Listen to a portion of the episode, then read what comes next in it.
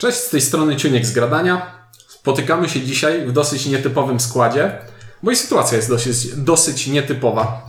Tydzień temu, od momentu kiedy nagrywamy ten odcinek, wydawnictwo Galacta ogłosiło na swoim Facebooku i na swojej stronie internetowej, że zawieszają wydawanie polskiej wersji gry kolekcjonerskiej Star Wars Przeznaczenie. I to nie jest pierwszy raz, kiedy Galacta wychodzi z polskiej wersji jakiejś karcianki turniejowej. I pomyślałem sobie, że byłoby to ciekawe e, porozmawiać o tym temacie z właścicielami naszych sklepów hobbystycznych tutaj na Lubelszczyźnie.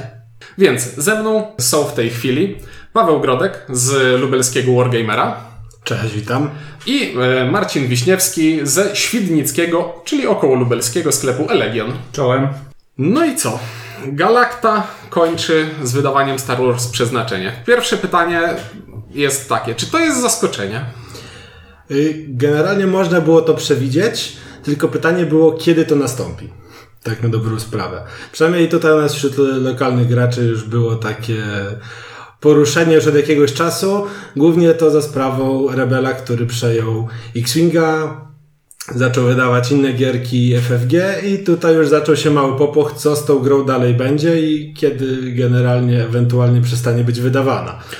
No tak, bo w, sytuacja w tej chwili wydawnicza wygląda w ten sposób, że oryginalnym wydawcą gier na licencji Star Wars jest Fantasy Flight Games, które należy do tego całego molocha Asmodee, który niedawno wykupił wydawnictwo Rebel. No i Galacta, która do tej pory wydawała wszystko na polski rynek e, wydawnictwa FFG, zaczęła powoli te tytuły tracić. Tak, tak, zdecydowanie. I to troszeczkę się odbiło na graczach w jaki sposób moglibyśmy do tego podejść? Mamy sobie grę turniejową, która jest kolekcjonerska, czyli coś, co nie jest jakimś takim formatem, który powiedzmy byłby żywotny, dopóki na rynku jest Magic, dopóki na rynku są Pokémony i dopóki jest ten trzeci Yu-Gi-Oh! bodajże, który w Polsce nie kojarzę, żeby był jakoś bardzo popularny, ale tak jak patrzymy na y, światowe statyki, styki sprzedaży, to te wszystkie, te trzy gry znajdują się zawsze w czubie.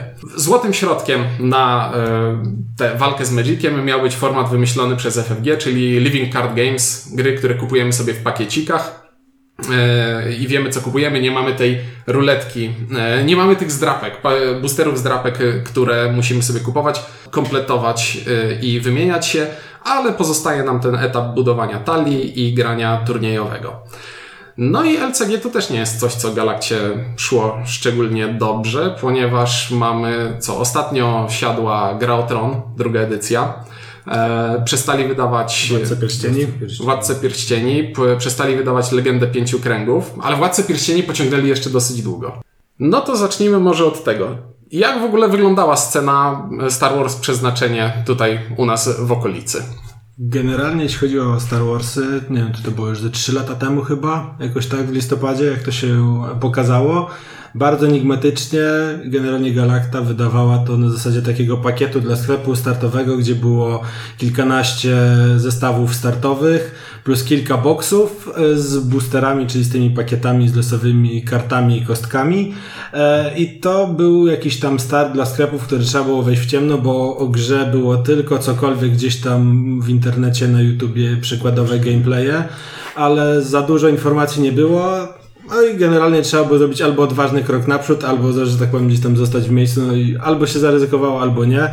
E, no, jak to bywa z tymi karciankami, bo takich gier pojawiało się sporo i one gdzieś tam znikały w odmęcie e, Magic albo innych gier, o których tam wspominałeś wcześniej, e, tych takich najbardziej popularnych, także no, generalnie jakoś tam te Star Warsy się przyjęły, koniec końców e, jakieś małe grono graczy się zebrało, no i od razu cisnęliśmy z turniejami, tak to można powiedzieć. No, nie, nie, nie było na co czekać, trzeba było jakoś tą scenę rozkręcać. No a jedyną opcją tak naprawdę dla gier takich e, karcianych kolekcjonerskich no jest budowanie jakiegoś community w oparciu o po prostu turnieje, eventy, jakieś rozgrywki. Po prostu. I Paweł, ty, ja wiem, że ty wszedłeś w to. Marcin, ty nie kojarzę, żebyś w, No bo ja, ja z kolei nie wszedłem, tak? Ja współpracowałem z Galacto już od dłuższego czasu i wiedziałem, jakie oni mają podejście troszeczkę do turniejowej sceny. Zwłaszcza, że e, no, moim konikiem, e, jak część osób lokalnych na pewno wie, to jest Magic the Gathering, tak? Więc ja mam jakieś tam odniesienie co do sceny turniejowej, bo organizujemy naprawdę dużo po całej Polsce eventów. Mm, e, no i ja tego nie kupiłem. Spróbowaliśmy troszeczkę gdzieś tam. Ja wiedziałem, że tutaj Paweł mocno i intensywnie działa w Lublinie, więc mówię, dobra, to może i my w Świdniku spróbujemy ale mm, zagraliśmy kilka razy, zacząłem mieć kontakt, zacząłem mieć pytania, kontakt, jak wygląda sprawa turniejowa, jak wyglądają sprawy organizacyjne, mm, system nagród, jakieś tam premiowanie graczy. No i zapaliła mi się troszeczkę czerwona lampka i ja odpuściłem temat. Ja odpuściłem, bo sparzyłem się wcześniej na X-Wingu y, troszeczkę i y, no i nie chciałem drugi raz drugi raz to działać, choć cały czas obserwowałem i trzymałem rękę na pulsie, no bo wiadomo, pytali mnie klienci, tak, no bo nie wszyscy, Świdnik to tak naprawdę rzut kamieniem jest od Lublina, tak, ja jechałem tutaj 15 minut samochodem, więc mnóstwo, mnóstwo naszych lokalnych graczy też było ciekawych, e, co to za gra, jak to wygląda, czy są turnieje, czy się będziemy spotykać. Więc trzymałem rękę na pulsie, no ale nie udało się im mnie kupić, więc u nas ta scena nie wyglądała zbyt dobrze od samego początku. E, a dla porównania, jak wygląda scena Magicowa tutaj w okolicy? No, scena Magicowa trzyma się bardzo, bardzo dobrze. Już od lat. My się zajmujemy 8-9 lat już na tak naprawdę profesjonalnie Magiciem w sensie turniejowym, więc ja pamiętam eventy na 70-80 osób. No w tej chwili jest to troszeczkę mniej, bo tam różne, różne epizody miała gra, wiadomo, wzloty i upadki e, w międzyczasie. Ale w tej chwili znowu zaczyna być bardzo solidnie. Na przykład na takim luźnym graniu cotygodniowym typu, nie wiem, wtorek, środa mamy około 8, 10, 12 graczy E, FNM to jest tak powiedzmy 10-20 osób. No i są, Możesz rozwinąć skrót? FNM to jest Friday Night Magic. To jest, to jest taki cotygodniowy turniej, który już się wbił do świadomości magicowców. On jest chyba od wieków organizowany i jeszcze chyba nasze dzieci będą słuchały, jak to na FNM się grało, tak, i co tam się nie zrobiło. Więc to są takie turnieje E, casualowe, takie turnieje mm, rozgrywane bardziej na luzie, gdzie nowi gracze mogą też się zapoznać z grą, przyjść, pogadać, mogą podpytać troszeczkę o techniki, o taktyki, o karty mm, bardziej doświadczonych graczy i to jest taki murowany e, plan tygodnia. Co by się nie działo, FNM się odbyć musi, tak? Y, czy Magic the Gathering ma polskiego dystrybutora, czy wy załatwiacie z Wizards of the Coast bezpośrednio interesy? Wiesz co, ja nie wiem jak Paweł, ale ja jestem za mały jeszcze troszeczkę, żeby bezpośrednio z Wizardami działać. W Polsce dystrybucji nie ma już w tej chwili. E, parę lat temu wysypał się CD Projekt, mm, czy CD, bo ja nie wiem, oni kilka razy zmieniali ten nazwę. Ostatnio, kiedy się tym interesowałem, to CDPPL chyba. CDPPL, ale to CD Projekt y, tak, właścicielem był. Tak, właścicielem był CD Projekt i e, jest ośmiu niezależnych europejskich dystrybutorów i tam w Niemczech jest bodajże dwóch, w Czechach jeden, w Holandii, dalej się Norwegii albo Szwecji, nie interesowałem się. I w Grecji jest jeden. Czyli skoro załatwiacie to przez dystrybutorów, to jak wygląda animacja sceny ze strony wydawcy w Europie, w Polsce, tutaj? Wiesz co, Wizard of the Coast to jest spółka córka od Molocha zwanego Hasbro, e, no i oni bardzo korporacyjnie ostatnio przynajmniej zaczynają podchodzić do tematu e, to nie będę oszukiwał, zaprzęgają do roboty nas, tak? Przy czym e, dzięki temu, że są różnego rodzaju systemy motywacyjne, mm, przypuśćmy, no bo wiadomo, im więcej graczy nam przychodzi, tym scena lepiej się rozwija, tak? Mamy więcej graczy, więcej turniejów, więcej eventów, więc Wizard w tej chwili stawia na, na sklepy, które działają aktywnie, pozyskują nowych graczy, organizują coraz większe i coraz więcej eventów i przez to my dostajemy na przykład więcej jakichś takich e, nie wiem jak to nazwać, materiały promocyjne, materiały reklamowe, bo to, to są karty promo, e, w tej chwili takie śmieszne boosterki, czyli pakieciki kart, o które gracze rywalizują, ale są też różnego rodzaju woblery, plakaty, E, jakieś liczniki życia czasami się zdarzają. Jakieś tekturowe stędy. Stędy, plus, kupa, kupa plus jeszcze w zależności od tego, kto z jakim dystrybutorem współpracuje. No, my na przykład współpracujemy z mm, producentem Ultimate Guard, e, marki Ultimate Guard i, i, i na przykład jak teraz zbliża się pre-release, no to też wynegocjowałem mm, dodatkowe nagrody w postaci fantów, typu jakieś koszulki, maty, pudełka. No i w ten sposób się zdobywa graczy. Pre-release, czyli Pre-release to jest em, tak jakby turniej przedpremierowy najnowszego dodatku, czyli gracze tydzień wcześniej mają okazję zdobyć karty. Mm, Zresztą to też jest bardzo fajny zabieg, który wzmacnia scenę turniejową, bo dostajesz możliwość em, otrzymania karty na tydzień przed premierą, czyli przed wszystkimi. Tak, i wtedy e, i wartość tych kart jest większa, i na turnieju masz odrobinę przewagę premierowym e, danego eventu, bo już możesz wykorzystać karty, których osoby nie biorące udział w tego typu turniejach nie mają. No i to w ogóle chyba jest najfajniejszy typ imprezy, przynajmniej według mnie, bo wtedy jest tak naprawdę fajna, rodzinna atmosfera, wszyscy przychodzą bardziej się pośmiać, nagrody schodzą na drugi plan. I tak się tworzy scenę, tak? A, a nie wydając coś i zostawiając, a macie i róbcie sobie, No nie? właśnie, bo mieliśmy rozmawiać o Star Warsach, a rozmawiamy o Magicu. Bo zrobiłem to w ten sposób, żeby krążyć wokół tematu i zapytać. Ja o Magicu Czy- mogę godzinami. No, Spoko, no spoko. dlatego tu jesteś, bo wiem, że lubisz sobie pogadać na każdy temat. E, ale no bo czy wydawanie kolejnej gry, e, kolejnej gry kolekcjonerskiej, turniejowej, to już na starcie nie jest przegrana e, walka, jeśli nie jesteś wielką korporacją, która jest w stanie duże środki wrzucić w promocję, w rozwój sceny i tak dalej, i tak dalej. Weźmy sobie tę naszą Galaktę, która jest sobie spokojnie wydawnictwem, które współpracuje z tym molochem, jakim jest FFG i wydaje sobie polską wersję gry kolekcjonerskiej, co już w jakiś sposób, tak mi się wydaje, przycina jej skrzydła, ponieważ e, dużym, dużym e, elementem całego grania turniejowego jest ten rynek wtórny. Rynek wtórny kart, które możemy sobie Kupujesz booster jak zdrabkę, wyciągasz, o, jest dobra karta, sprzedam ją albo zamienię na coś, co mnie interesuje. I wydawanie lokalnych wersji językowych już trochę przycina rynkowi, w któremu skrzydła, ponieważ ograniczamy się. Z rynku globalnego schodzimy do lokalnego, więc te mm, sprzedać musimy nadal dużo, wydrukować musimy tyle, ile e, wydawca nam powie, że musimy wydrukować, żeby mu się to kalkulowało, a, a rynek zbytu mamy ograniczony.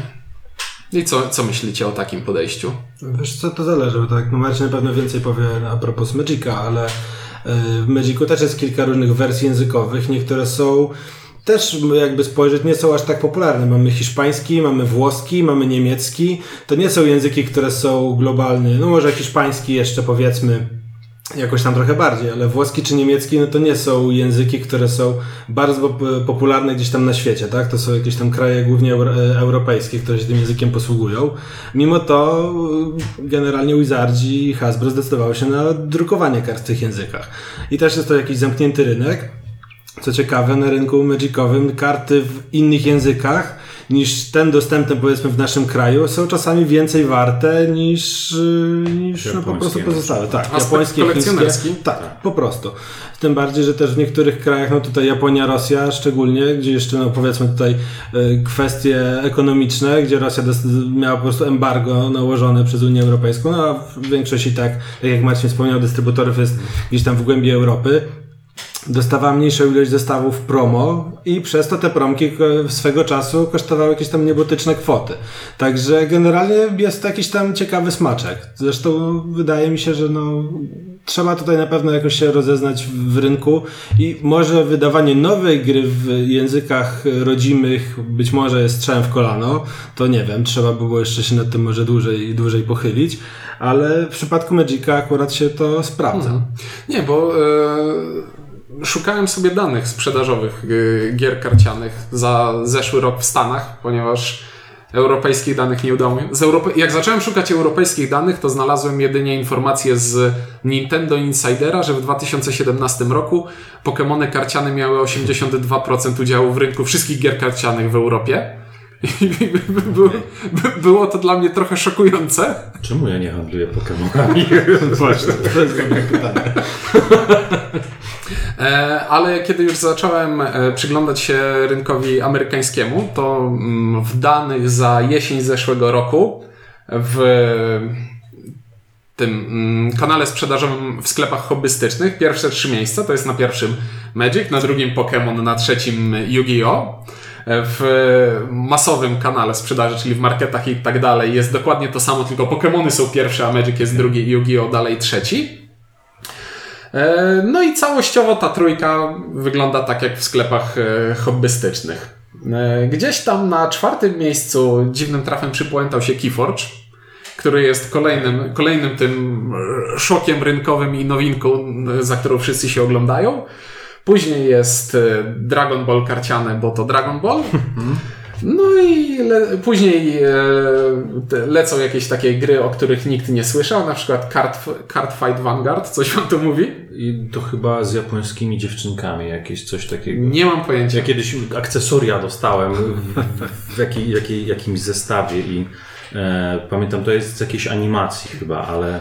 No i po tym wszystkim, po tym wszystkim na dziewiątym miejscu na rynku amerykańskim jest Star Wars Destiny, co jest, co by było całkiem niezłym wynikiem, bo to jest gra, która jest 3-4 lata na rynku. Ale na miejscu szóstym jest Transformers TCG, który jest z tego roku albo z zeszłego.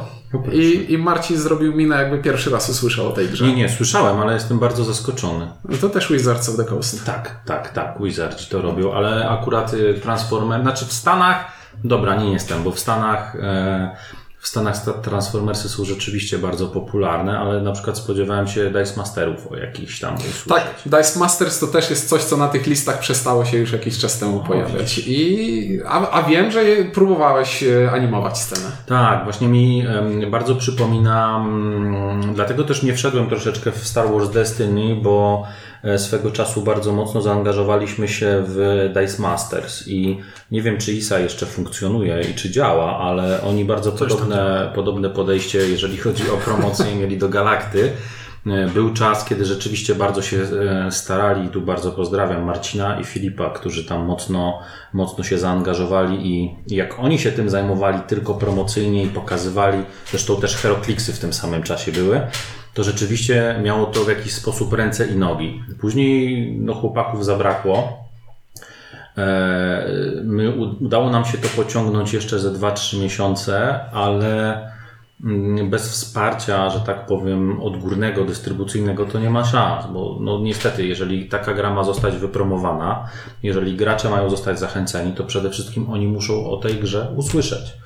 Fajnie, bo u nas w naszym lokalnym e, świadku my gdzieś tam pokazywaliśmy, robiliśmy pokazy, uczyliśmy, tak, ale co z tego, jak jeden chłopak podszedł pod blog, mówi: Zobaczcie, mam fajną grę. E, co to jest? Bo nikt więcej o tym nie słyszał. Mm. Tak, masz super bohaterów. Zresztą koncept i samo założenie gry było bardzo fajne. No i też na początku dlatego się za, zainteresowałem tym Star Warsem, bo o, karty, kostki, no, jakoś to wygląda znajomo. Tak, co prawda, co prawda na licencji Star Wars, więc już mieli troszeczkę, troszeczkę do przodu, jeżeli chodzi o marketing, bo w tej chwili to, no w tej chwili już może nie, ale, ale swego czasu, e, nawet jak klapki miały naklejkę Star Wars, to się pięknie sprzedawały, więc, więc no, ale było też coś takiego jak Star Wars gra karciana LCG. Ktoś pamięta o tym jeszcze? Ja pamiętam. Nawet miałem dla siebie starterek, pograłem kilka gier, ale no to jest właśnie LCG. Ja prywatnie akurat no, nie przepadam za tego typu grami. Fajnie się w to po, można pograć na zasadzie podstawki i to potraktować się to jako grę planszową, karcianą, ale nie jako karciankę kolekcjonerską, mhm. czy jakkolwiek można do tego podejść. Dobrze.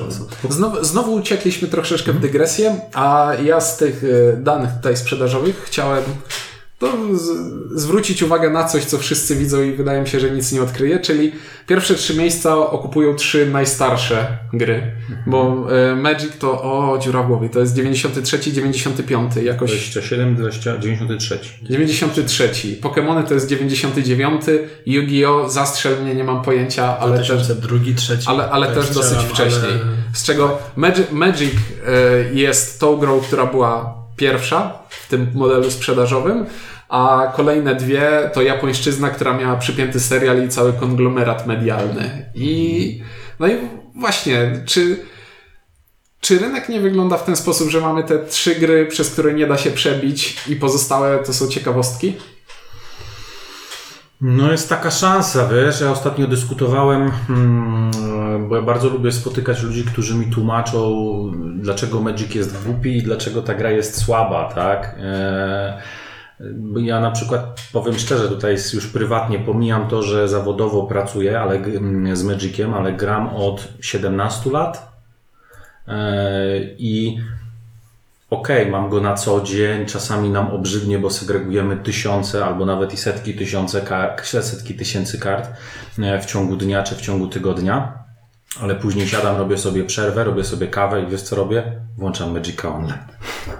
No tak. o, o, właśnie, Magic the Gathering ma teraz Magic Online, Magic Arena, tak. który im nie wciągnął. To jest, to, jest, to jest po prostu niesamowita mechanika um, z rzeszą graczy. Nawet jeżeli ktoś, nazwijmy to w cudzysłowie, rzuci Magica, to i tak do niego wróci, bo to jest gra na każde pieniądze, można pograć w każdym formacie, w każdej ekipie i z graczami mniej zaawansowanymi i z bardziej zaawansowanymi. To tylko jest kwestia tego, jak chcesz, jak chcesz, e, jak chcesz się bawić, więc ja nie wiem, czy ona przypadkiem nie jest aż tak bardzo zakorzeniona na rynku, że to jest już nie, nie, nie do przebicia, tak? Możesz tak jak na przykład teraz Keyforge e, wyszedł, ale e, też nie chcę zabrzmieć jak heretyk, no też nie bardzo wierzę w, w Keyforge'a, pomimo tego, że to Garfield, czyli człowiek, który zrobił, Magica. zrobił Magica, tak? Zrobił tę grę, no to my nie angażujemy się specjalnie w, w scenę Keyforge'a, bo też mam wrażenie, że, że to się odbije po prostu. To się odbije. No Pokémony bawią wszystkich, bo, bo kolekcjonerstwo, każdy zna Pikachu, każdy zna Bulbazaura, Charmandera. Z tej nowej generacji ja już nie znam, więc niestety się nie wypowiem.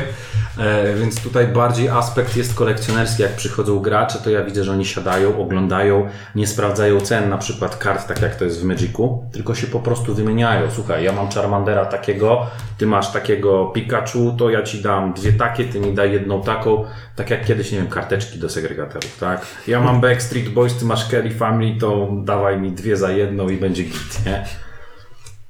No a, a, a Magic też e, to jest ogromny rynek e, pieniężny, tak? Tam rynek singli, rynek wtórny to jest coś po prostu niesamowitego. Wydaje mi się, że rynek wtórny to jest coś, bez czego ten format gry kolekcjonerskiej nie może się utrzymać, że jeśli nie będzie e, rynku wtórne, wtórnego, to koniec. Tak, masz, masz zdecydowanie rację, zwłaszcza, że tam są czasami e, ktoś, ktoś mnie pyta, a co ty zrobisz jak Magic upadnie, bo ty masz tyle tych kart, ja mówię, Magic nie upadnie. To po prostu jest, w tej chwili to jest tak jak giełda. To jest. Paweł, no co, co robią do ciebie gracze, jak otwierają boosterka? No, ile ta karta stoi? No, no. To jest pierwsze pytanie.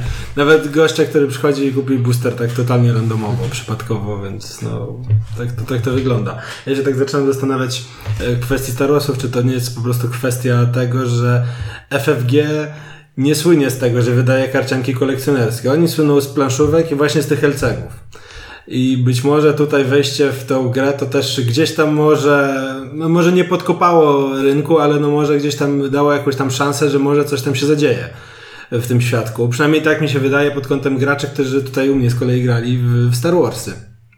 Że to troszeczkę będzie inaczej wyglądało, ale no system y, i nagród i cały system turniejowy był bardzo podobny, jeśli nie wręcz taki sam jak w X-Wingu więc no to generalnie nie jest dobry system wspierania. Przynajmniej nie wiem jak tam teraz. Teraz troszeczkę to się w Xingu pozmieniało, jak Rebel to przejął, jest tam troszeczkę więcej tych zestawów.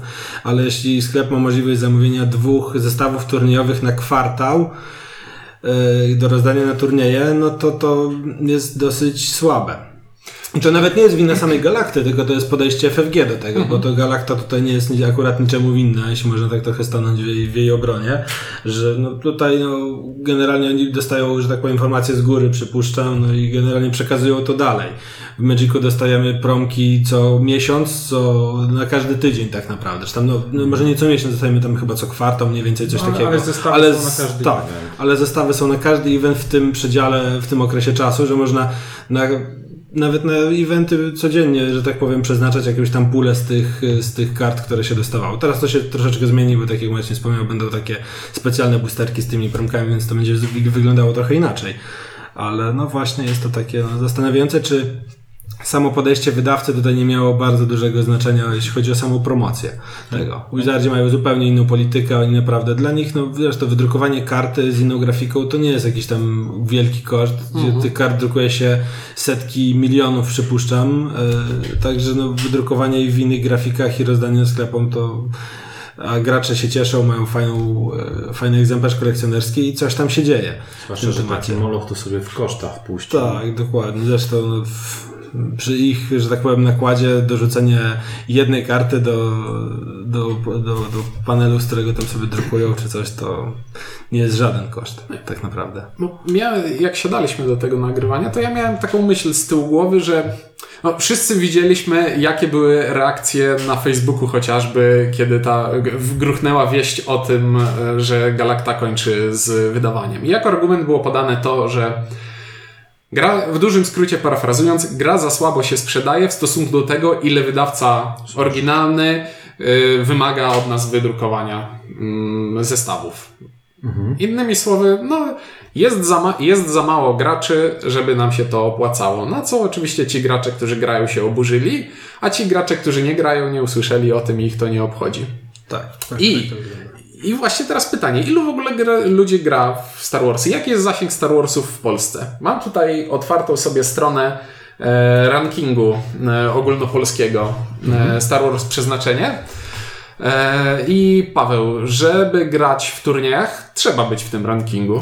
Yy, to zależy, to zależy. Można grać sobie turnieje takie, które nie są liczone do rankingu, mhm. nie ma problemu, wtedy można sobie mm, punkty liczyć na bazie dowolnego tak naprawdę programu, ale jeśli ktoś chce mieć e, turniej rankingowy liczony do tej klasyfikacji galakty, no to wtedy już tam jest specjalna procedura, powiedzmy, jak te turnieje zgłaszać i organizować. Czy u nas w Lublinie tutaj dużo było nierankingowych turniejów? Tylko na samym początku, bo jeszcze na samym początku, jak ta gra wychodziła, to nie było żadnego rankingu, nie było nic, faktycznie pograliśmy kilka nierankingowych rankingowych e, turniejów. Potem pojawił się system cały i mechanika z tym i faktycznie tak to wygląda. Nie wiem, jak to wyglądało później w trakcie wydawania kolejnych dodatków, czy gdzieś tam mhm. Galacta zapraszała kolejne sklepy do udziału w turniejach rankingowych, czy cokolwiek tutaj się działo. Nie wiem. Wiem, że jeżeli sklep już jakiś wszedł, no to już generalnie, no, tak jak mhm. my na przykład tutaj w Lublinie, to już potem falą, że tak powiem, każdy kolejny turniej e, już zgłaszaliśmy bezpośrednio do rankingu, bo nic to tak naprawdę nas nie kosztowało. Gracze mogli się ścigać i walczyć o te miejsca w Polsce, także miało to jakiś swój plusik. E, to tak, w ogólnopolskim rankingu Star Wars przeznaczeniem polskim jest zarejestrowanych 292 graczy na całą Polskę. E, a żeby było jeszcze ciekawiej. E, a aktywnych z tych ja, ja w tym rankingu jestem 93, a już kawałek nie gram. No właśnie. E, no i teraz właśnie. Mamy tego nieszczęsnego Magica, który jest hegemonem na rynku i mamy nową grę kolekcjonerską, która próbuje się przebić i która tak naprawdę ani modelem sprzedaży, ani no, nie jest tak bardzo inna, żeby próbować e, zagospodarować jakąś niszę w rynku, mhm. tylko to jest gra nastawiona na to, a to zabierzemy trochę graczy magicowych, bo w gruncie rzeczy model jest ten sam, czyli mamy kolekcjonerkę, gramy po to, żeby był ranking i gramy po to, żeby dostawać te, żeby wrzucać ten booster do puli e, i po, po turnieju ten, kto wygra, wybiera sobie najlepszą kartę z tej puli, e, którą sobie uzbieraliśmy wspólnie. No i co? I, i nie zażarło. E... Znaczy, słuchajcie, no, możemy sobie rozmawiać o tym, czy gry są fajne, czy nie, ale wracając do, do, do, do początku też pytania, no to hajs się musi zgadzać. No, jeżeli gracze, gracze w tej chwili sobie mogą, mogą płakać, że e, Galakta zarzuciła tłumaczenie, no ale jeżeli finansowo im to nie wychodziło, no nikt tu charytatywki nie będzie robił. To też jest dla nich biznes pewnego rodzaju, tak? Tylko no przykre jest to, że od początku wydawca nie wspierał graczy, tak? Po to, żeby, bo tak naprawdę kto buduje e, całą scenę? No przecież, że nie my, tylko gracze. My jesteśmy, nazwijmy to tylko takim bodźcem, który daje graczom możliwość zaangażowania się w pewne, w pewne schemat czy w pewną strukturę gra, gry, grania. I to ci gracze mają przyprowadzać kolegów, ci koledzy mają pokazać swojej siostrze, swoja siostra ma pokazać, e, siostra ma pokazać mm, swojemu chłopakowi, chłopak ma się zarazić, pójść z chłopakami, e, ze swoimi kolegami na piwo, tak, pokazać im. I tak to się, tak to się rozrasta. No i nie może być żadna gra porównywana do Magica, jeżeli nie stosuje takich prostych zasad. Nie wiem, jak to nazwać. No, na Facebooku ładnie to się nazywa zasięg wirusowy. Więc ja bym takiego zasięgu wirusowego, takiej epidemii, powiedzmy e, Star Warsa e, nie rozsiewa, zwłaszcza, że to naprawdę jest fajny i przyjemny temat. Tylko no, zostało to nie do końca dobrze poprowadzone. Zupełnie, zupełnie inne kwestie podejścia Wizardów i FFG. To, to jest zupełnie inny model wydawania. Chociaż no to ciekawe, X-Wing, a że tak powiem jakieś bitewniaki, kilka lat temu jeszcze Warhammer yy, i X-Wing, jeśli by ich porównać, to tutaj kolej, kolejny moloch już z innej troszeczkę może, może branży, Games Workshop kontra FFG. Też, I ma, też mają swoją grę karcianą. Tak, tak. No, to, to, inna, to inna sprawa. Inna sprawa. Ale kilka lat temu gdzieś tam mignął mi jakiś ranking gier figurkowych i X-Wing przebijał Warhammer. Tak, Był jakiś taki moment, że faktycznie, mimo tego dziwnego i takiego specyficznego modelu wspierania sceny turniejowej i w ogóle jakiejkolwiek no, angażowania y, graczy w, w grę, jakie ma FFG, no to gdzieś tam potrafi gdzieś tam ugryźć troszeczkę Games Workshop w, piętę. Mam na to Także- teorię. Mam na to teorię. Games Workshop y, swoje gry e, do hobbystu, kieruje do hobbystów modelarzy, nie tylko do hobbystów graczy, bo te wszystkie To figurki musisz sobie powycinać, musisz sobie je pomalować i dopiero jak włożysz w to kupę czasu, to grasz naprawdę fajnie wyglądającą armią na stole, albo grasz szarakami, bo lubisz sobie porzucać kostkami. A X-Wing to było zupełnie inne podejście do bitewniaka, bo miałeś figurkę, która przychodzi pomalowana, Tak. pomalowana na masówkę, ale pomalowana, więc od razu wyjmujesz ją z pudełka i możesz zagrać.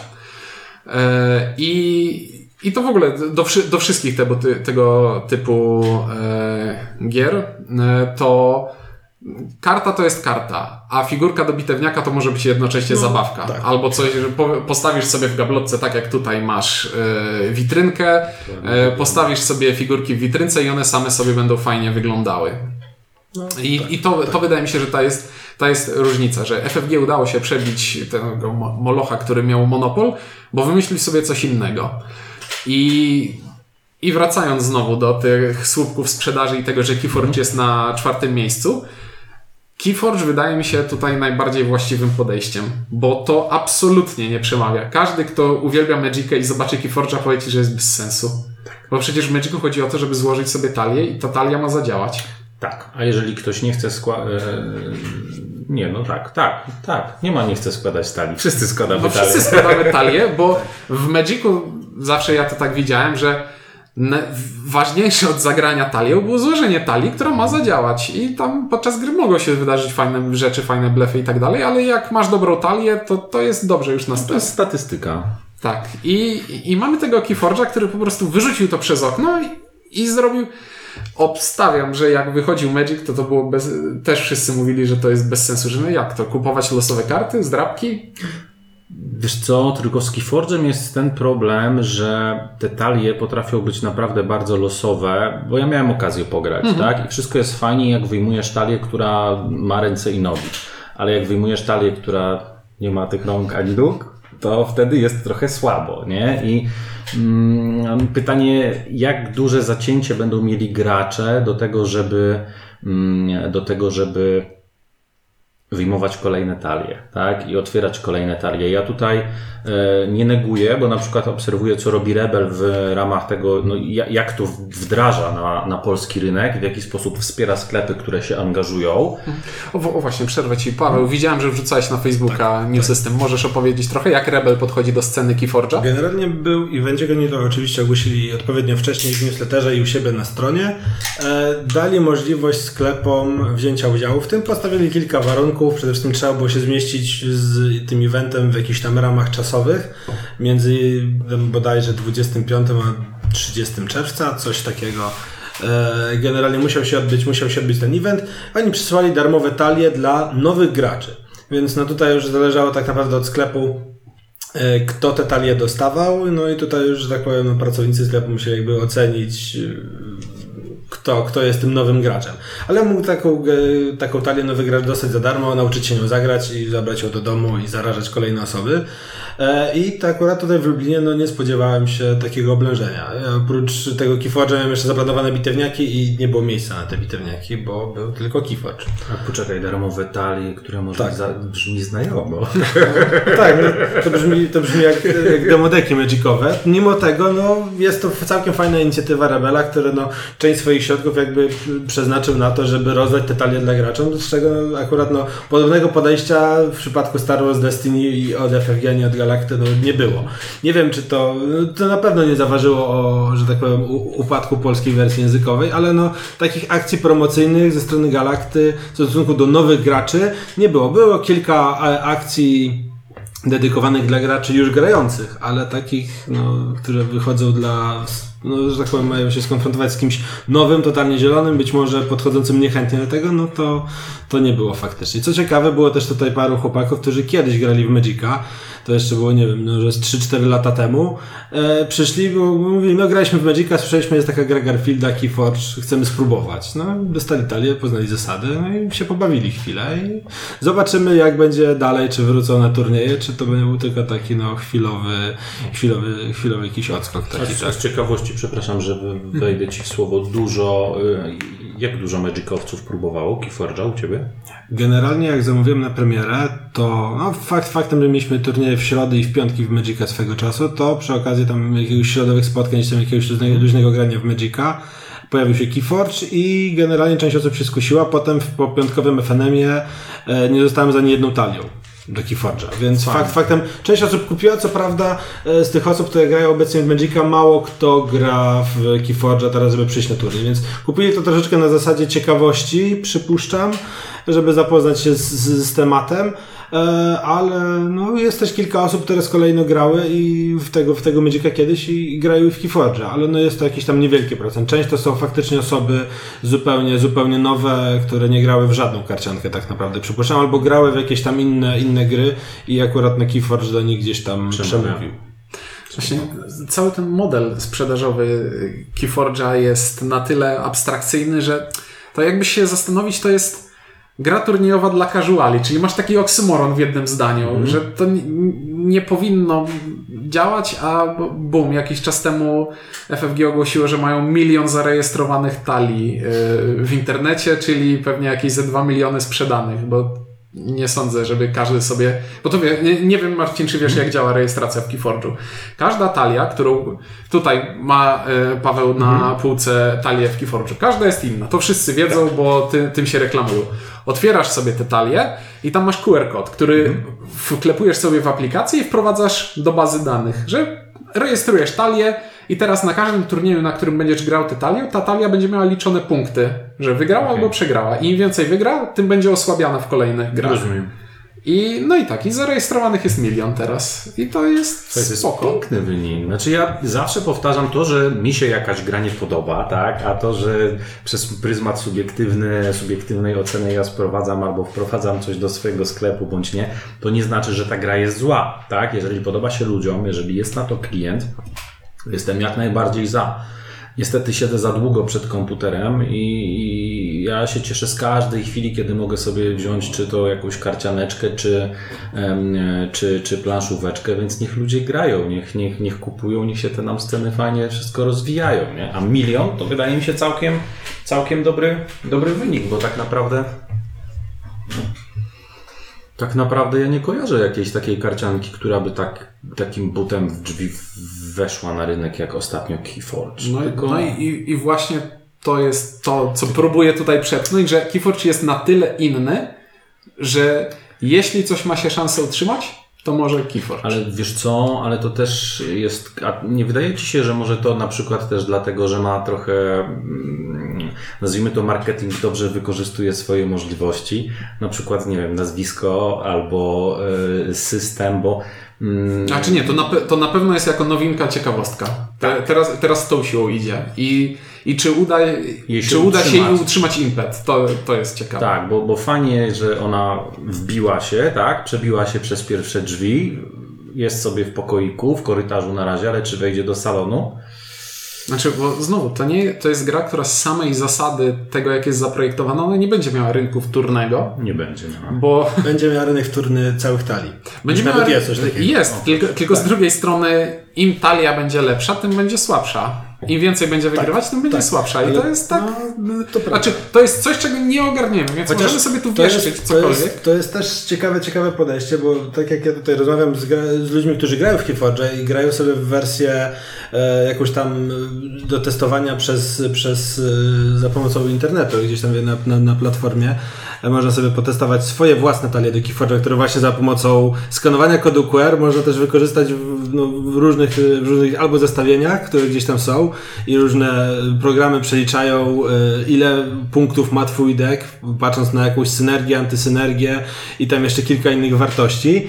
E, tak samo można sobie je, je potestować, więc to jest jakiś tam plus. I tak jak rozmawialiśmy, no to generalnie fajnie, że sobie wygrywasz lokalnie turnieje, ale jeżeli pojedziesz z tą talią do innego miasta, może się okazać, że ta talia wcale nie będzie taka mocna, bo tam trafisz na zupełnie inne talie, na zupełnie inne, in, inne złożenia powiedzmy i no to gdzieś tam może się zmienić.